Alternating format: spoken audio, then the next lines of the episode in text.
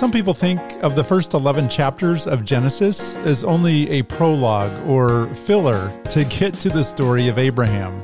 But it's in those chapters where the key theme of rebellion is first introduced, and that rebellion spreads then throughout the earth.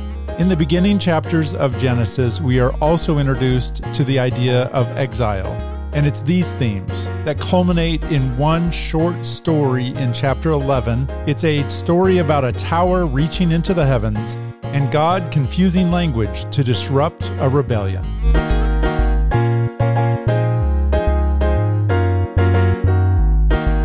Welcome back to the Rethinking Scripture podcast. This is Greg Hall, and we are taking a few episodes to look a little deeper into the Rethinking Scripture projects. These are the places where I try to follow biblical themes from the beginning chapters of Genesis through to their completion at the end of the story. And as we will see today, there are stories in the New Testament that are often intentionally hitched to the corresponding stories in the Old Testament. And the biblical authors assumed that their readers would pick up on those connections and understand the extended context.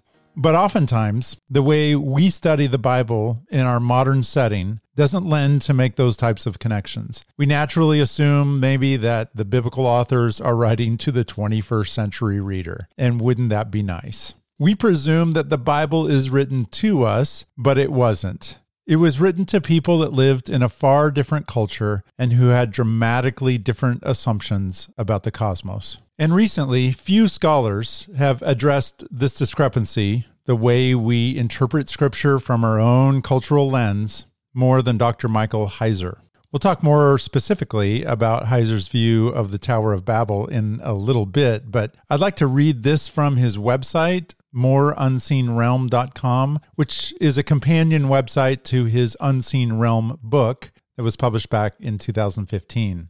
This from his website. He begins by using a line actually that John Walton has promoted. And that line is The Bible was written for us, but not to us. Heiser then follows that with this It's a supernatural epic articulated by people whose worldview is not our own. The Unseen Realm, title of his book, connects readers to that worldview. By way of illustration, he says this if you were sitting in a small group with the Bible and an Israelite from 1000 BC was there with you, or a Jew from the first century AD, the era of Jesus, when it was their turn to tell everyone what they thought a given passage meant, their answer would be unlike that of anyone else in the room. The reason is simple no one else shares their worldview. Christians have been taught that interpreting the Bible in context means thinking about what precedes and what follows the verse that they're currently looking at.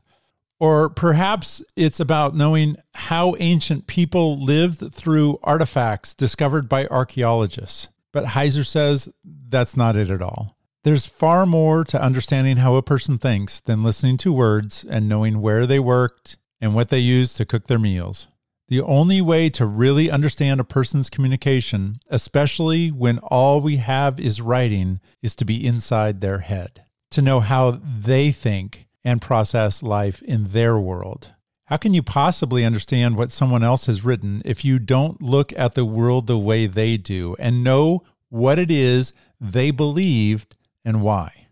Heiser says the only correct context for understanding what the biblical writers were thinking when they wrote scripture is the ancient context in which they lived.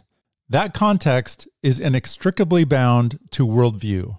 And Heiser points out that we have lost this context as modern readers. He says most Christians presume that the right context for interpreting the Bible is the history of Christianity, but it isn't.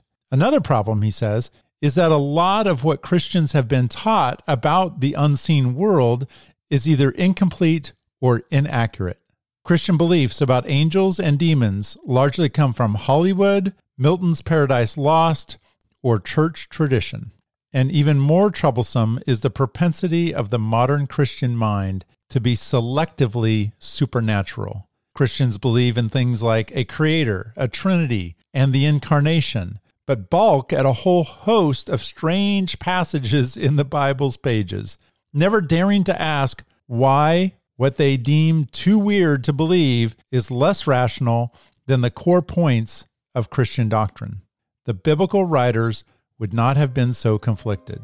Heiser closes this way When we dismiss their supernatural worldview, we can't hope to understand what they meant by what they wrote.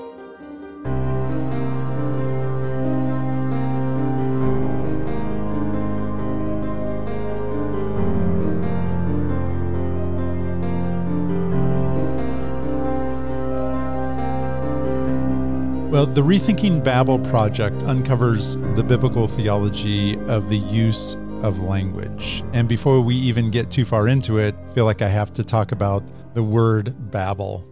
Because while most would say Babel, it's also often referred to as Babel, just a different pronunciation. Kind of like the Augustine and Augustine situation that I described in a previous episode. And while the academic side of me loves to refer to this as Babel, our culture's understanding of Babel as related to language and also our pronunciation of the great city of Babylon and the connection that this story has with that place causes me often to refer to this project as the Rethinking Babel project. And the one thing that this project tries to do is take the idea of what God is doing with language and communication throughout the biblical story and try to sew some of the pieces together that you might not have connected before.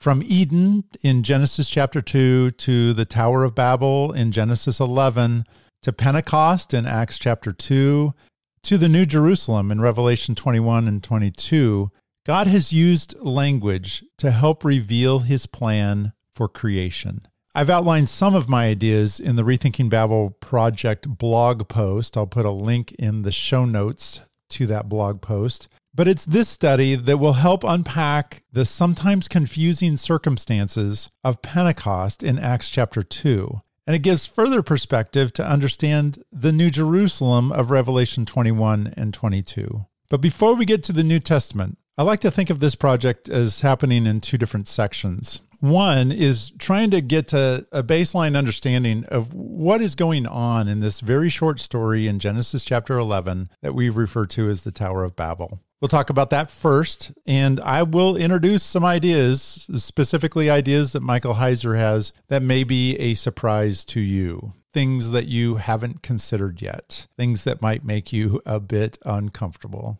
But that shouldn't be anything new if you've been around the podcast for any time at all.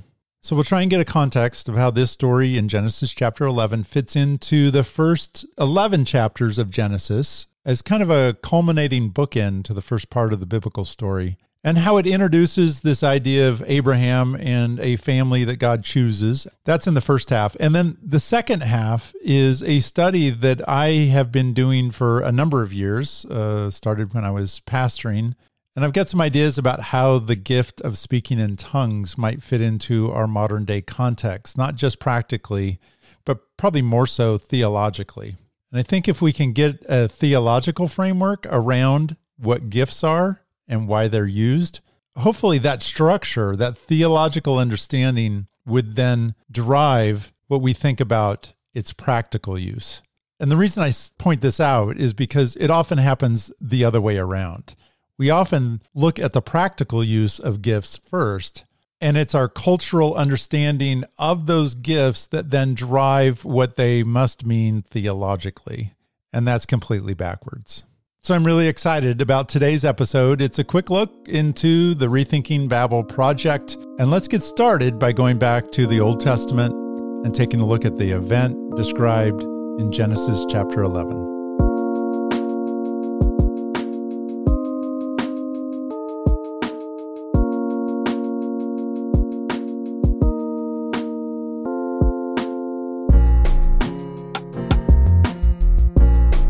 As we go back and think about the first 11 chapters of Genesis, it obviously starts with the creation story. And we've talked about that not only in the Rethinking Rest Project episode, but also in the Rethinking Eden episode. And from a theological standpoint, what I'd like you to come out of those stories with an understanding of is that God is taking matter that's in a chaotic state and he's giving order and function to that chaos. And that's an order and function that God, as the creator of the cosmos, it's his right to establish that order. What that order looks like, how it functions, that's his privilege.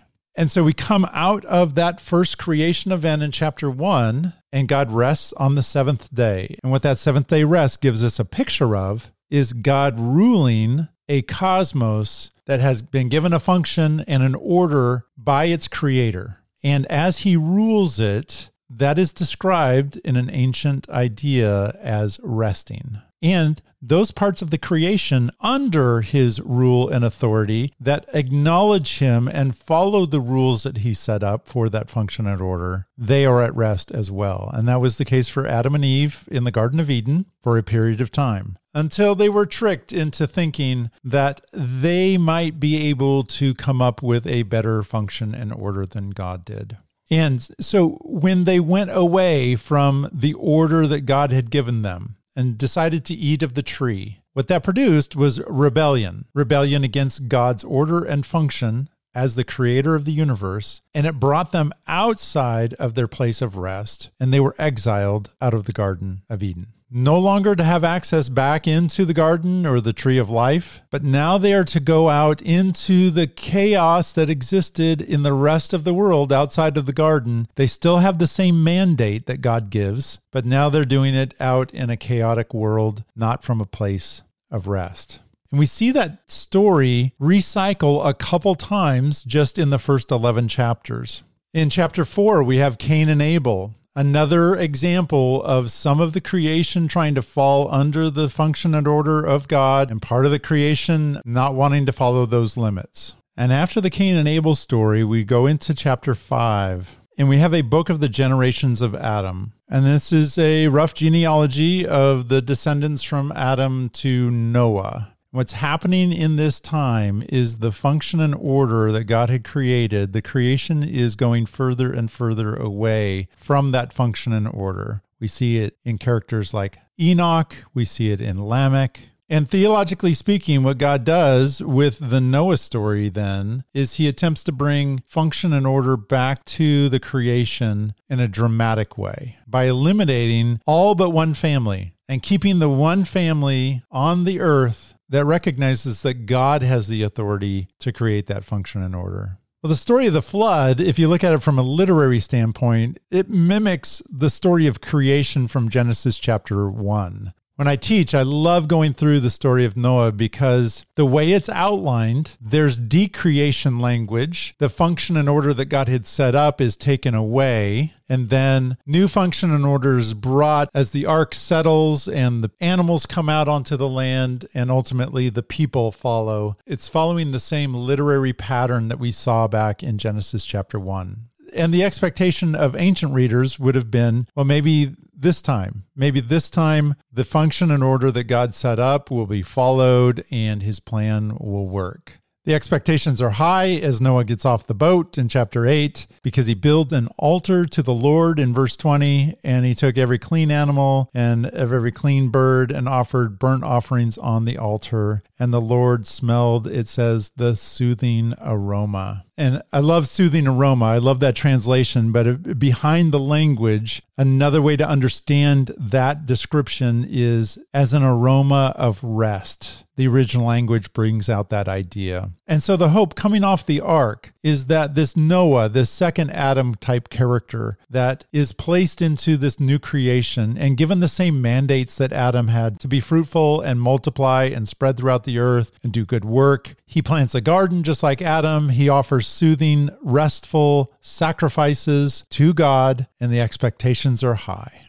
And then we're introduced to the story in Genesis chapter 9, where it does say that Noah began farming and planted a vineyard. That all sounds really good. But it says he drank of the wine and became drunk and uncovered himself inside his tent. And then there's a very confusing description about what one of his sons does. Ham saw the nakedness of his father and told his two brothers outside, and Shem and Japheth took a garment and laid it upon both of their shoulders and walked backward and covered the nakedness of their father. This has been interpreted a number of different ways. I'm not going to get into the details. Without defining exactly what happened, it's clear from the text that what we thought was going to be a really nice reboot with Noah as the new Adam and his family starting to multiply and fill the earth, quickly the chaos starts coming in to the picture again. And because of the event in the tent, curses are handed down at the end of chapter 9, just like Adam and Eve received curses before they were exiled from the garden.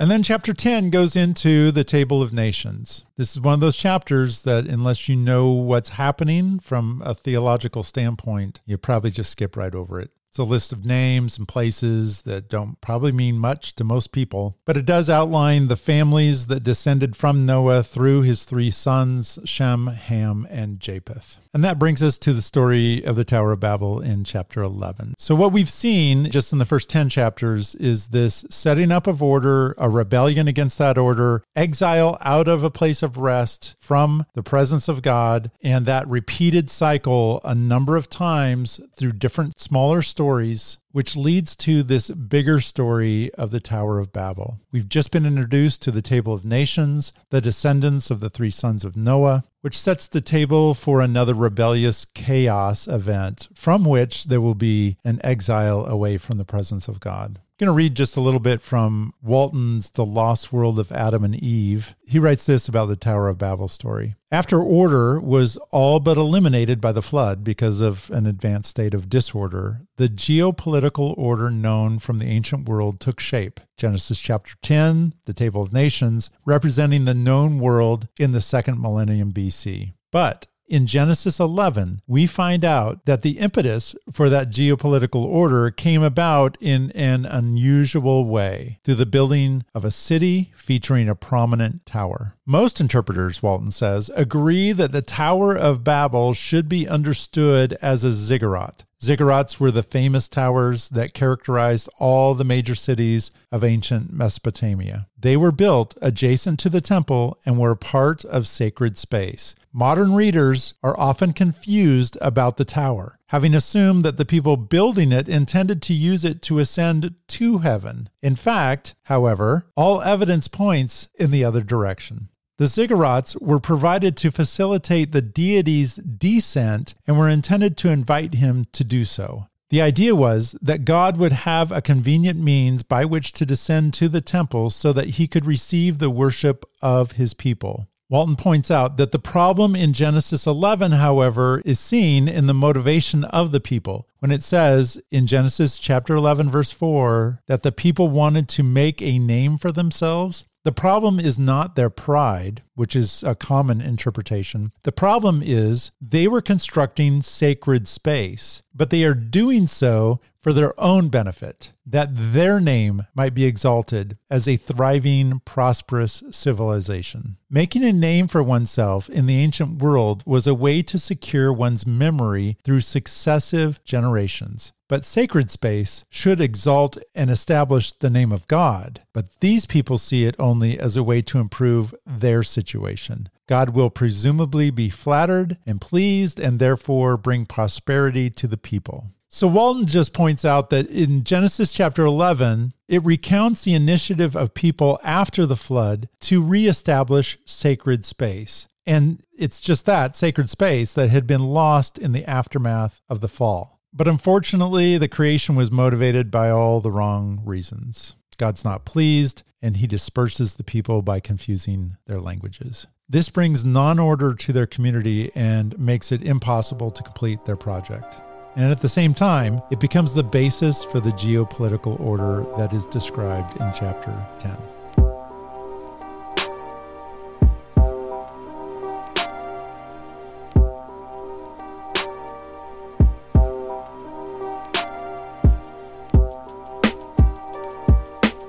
Well, as we dive a little further into the theology of the Tower of Babel, I'm going to bring in some work by Dr. Michael Heiser, who is the host of the Naked Bible podcast. It is one of the podcasts I listen to all the time. And if you're a serious Bible student and you're looking for maybe a podcast with some substance, with some deep theological substance, the Naked Bible podcast is one that I would recommend. And in recent years, Dr. Michael Heiser has looked outside the Bible and the context outside the Bible to try and construct a worldview that would have existed at the time that the Bible was written, not just the Old Testament times, but also in New Testament times. And as I read about in the first section of this episode, the worldview that somebody in ancient times in that culture would have had is going to be dramatically different than the one we have today. And part of Heiser's focus is on the idea of marrying the unseen realm with the realm that we know and understand and live in on a daily basis. And he suggests that the ancient reader would have had cultural expectations about the unseen world that we seem to have lost today. And in the recounting of the Tower of Babel, he goes back into Genesis chapter 6, verses 1 through 6, which tells a really strange story. And it says, Now it came about when men began to multiply on the face of the land, and daughters were born to them.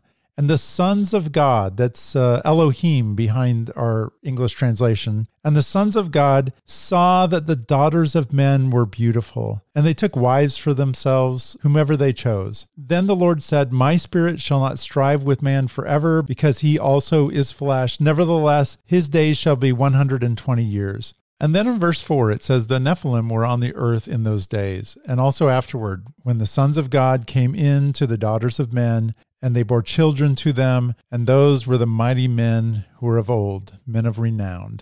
The Lord saw that the wickedness of man was great on the earth, and that every intent of thoughts of his hearts were only evil continually this corruption of mankind in the beginning of Genesis chapter 6. It's the focus of a lot of Dr. Heiser's research into the cultural understanding of what they would have understood was going on in this passage. And in modern day, we have two or three different ways we have interpreted this passage. But Heiser's argument is that there's really probably just one way that an ancient reader would have understood it. And he suggests that it would have been understood that the sons of God are not men, but that they're spiritual beings that somehow come into a physical form and actually have sexual relations with women and produce offspring. And as crazy as that sounds to our modern ears, it's Dr. Heiser's work that has convinced me that I needed to go back and rethink the possibility that that's what the first readers of this text would have understood to be going on. Because whether their view of the cosmos is right or wrong, if that's what they would have been understanding at the time, that's going to factor into how the rest of the story should be understood from their perspective as well. And I know some of you, just by the short explanation I just gave, might be having a really hard time just thinking of whether spiritual beings could take bodily form and produce offspring. But I want to remind you of a story about Sodom and Gomorrah because it's in the story of Sodom and Gomorrah that two angels visit and are housed by an occupant of the city, and men of that city come knocking on their door for one specific reason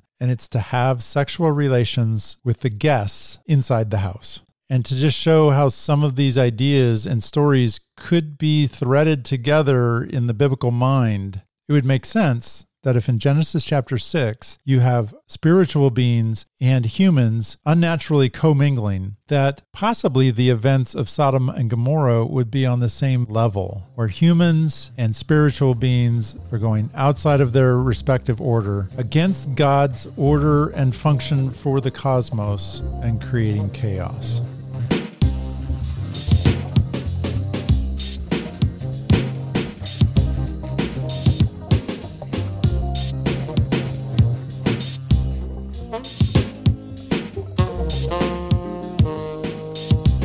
And it's that understanding, this idea that the unseen realm and the seen realm are unnaturally trying to connect and go outside of God's boundaries, that replays over and over again in the first part of the biblical story and culminates in the interpretation of the Tower of Babel. For the next part, I'll be referencing a blog article that Heiser wrote for Logos Bible software. It's called The Tower of Babel Story What Really Happened. And I'll put a link in the show notes for those of you that would like to read the whole article.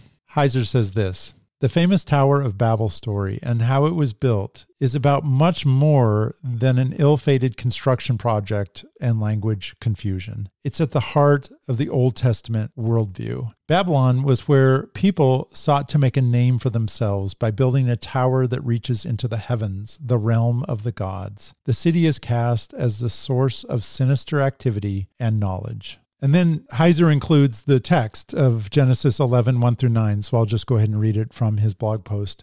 Now, the whole earth had one language and the same words. And as people migrated from the east, they found a plain in the land of Shinar and settled there. And they said to each other, Come, let us make bricks and burn them thoroughly. And they had brick for stone, and they had tar for mortar. And they said, Come, let us build ourselves a city and a tower whose top reaches to the heavens and let us make a name for ourselves, lest we be scattered over the face of the whole earth. Then Yahweh came down to see the city and the tower that humankind was building. And Yahweh said, Behold, there are one people with one language, and this is only the beginning of what they will do. So now, nothing that they intend to do will be impossible for them. Come, let us go down and confuse their language there, so they will not understand each other's language. So Yahweh scatters them from there over the face of the whole earth, and they stopped building the city. Therefore, its name was called Babel, for there Yahweh confused the language of the whole earth, and there Yahweh scattered them over the face of the whole earth. Back to Heiser, he asked the question Did God act alone? And he says, You'll notice right away that there's the same sort of plural exhortation going on in verse 7 of this episode as you saw back in Genesis 1:26, which reads, "Then God said, let us make mankind in our image, in our likeness, so that they may rule over the fish of the sea and the birds of the sky, over the livestock and all the wild animals, and over all the creatures that move along the ground." Back to Heiser, he says in chapter 11, Yahweh is proclaiming, "Let us go down and confuse their language." As was the case in Genesis 1:26, the plural announcement is followed by the actions of only one being, Yahweh. So Yahweh scattered them. Chapter 11 verse 8. It's at this point, Heiser says, that most Bible readers presume there's nothing more to think about. That's because other Old Testament passages that speak of this event tend to be omitted from the discussion. But the most important of these is Deuteronomy 32, verses 8 and 9. And just breaking away from Heiser for a second, if you look into and start studying Dr. Michael Heiser, you'll understand that he promotes a Deuteronomy 32 worldview. So, as he's breaking away from the Tower of Babel story here and taking you to Deuteronomy 32, what he's suggesting is the description that we're about to understand from Deuteronomy 32 plays directly into the worldview that people would have had as they read the story of the tower in Genesis 11. So let's see what Deuteronomy 32, 8 and 9 says. It says this When the Most High gave to the nations their inheritance, when he divided mankind, he fixed the borders of the peoples according to the number of the sons of God. But the Lord's portion is his people, Jacob, his allotted heritage. And Heiser suggests that Deuteronomy 32, 8 and 9 describes how Yahweh's dispersal of the nations at Babel resulted in his disinheriting those nations as his people. This is the Old Testament equivalent of Romans 1, 18 through 25, which is a similar passage wherein God gave humankind over to their persistent rebellion. The statement in Deuteronomy 32, 9 that the Lord's portion is his people Jacob, his allotted heritage, tips us off that a contrast in affection and ownership is intended. Yahweh, in effect, decided that the people of the world's nations were no longer going to be in relationship with him. He would begin anew. He would enter into a covenant relationship with a new people that did not yet exist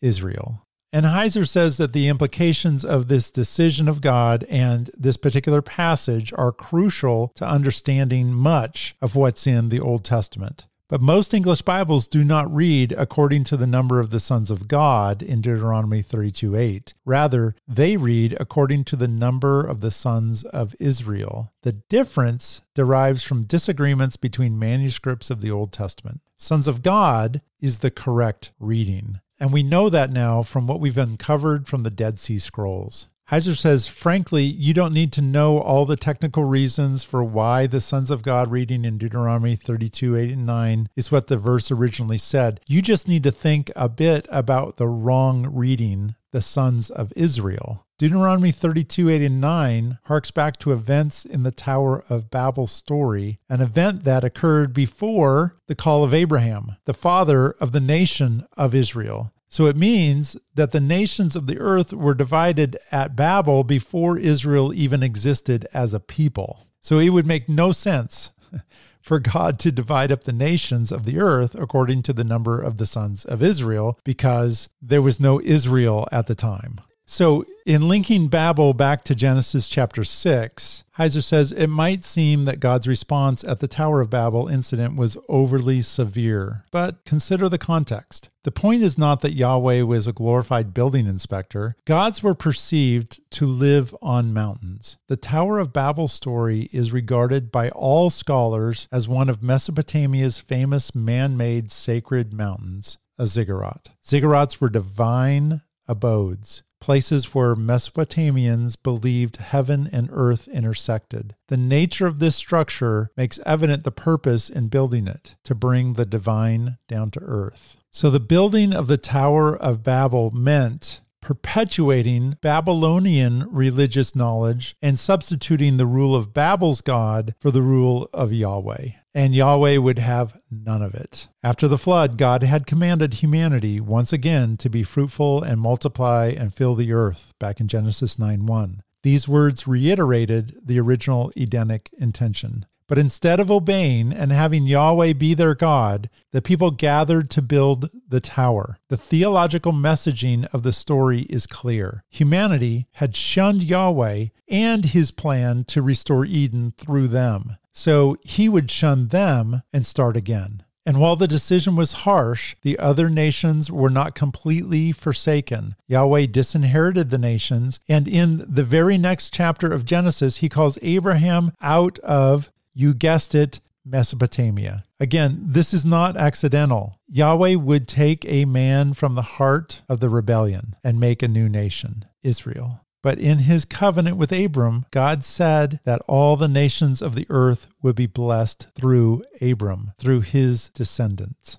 And so the covenant language reveals that it was God's intention, right on the heels of his decision to punish the nations, that the Israelites would serve as a conduit for their return to the true God. This is one of the reasons Israel is later called a kingdom of priests in Exodus 19:6. Israel would be in covenant with the God of gods and the Lord of lords. Those disinherited would be in spiritual bondage to the corrupt sons of God, but Israel would be a conduit, a mediator. Yahweh would leave a spiritual breadcrumb trail back to himself. That path would wind through Israel and ultimately Israel's Messiah.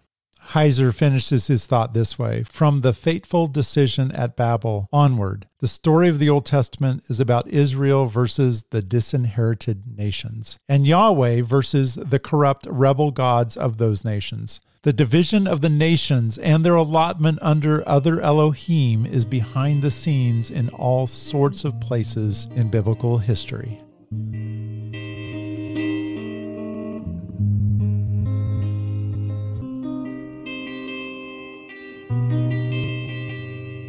So, as we start to unpack the Rethinking Babel project, we've really just touched base into the Old Testament foundations of what the original readers may have understood was going on in this biblical story. It's a story of God setting up his function and order of the cosmos, and a repeated story of how that creation rebels against God's functional order, tries to create a name for themselves instead of glorifying the name of God and how over and over again God gives another chance, another way for his plan of Eden to expand throughout the nations and cover the entire earth, a way for that to be accomplished. And as we just saw, the Tower of Babel story is foundational in the understanding of who Abraham is. Why is it that God chose that person to enter into covenant with? It's because he had a hope that through that man, a nation would be born that would draw the rest of the world back into his place of rest.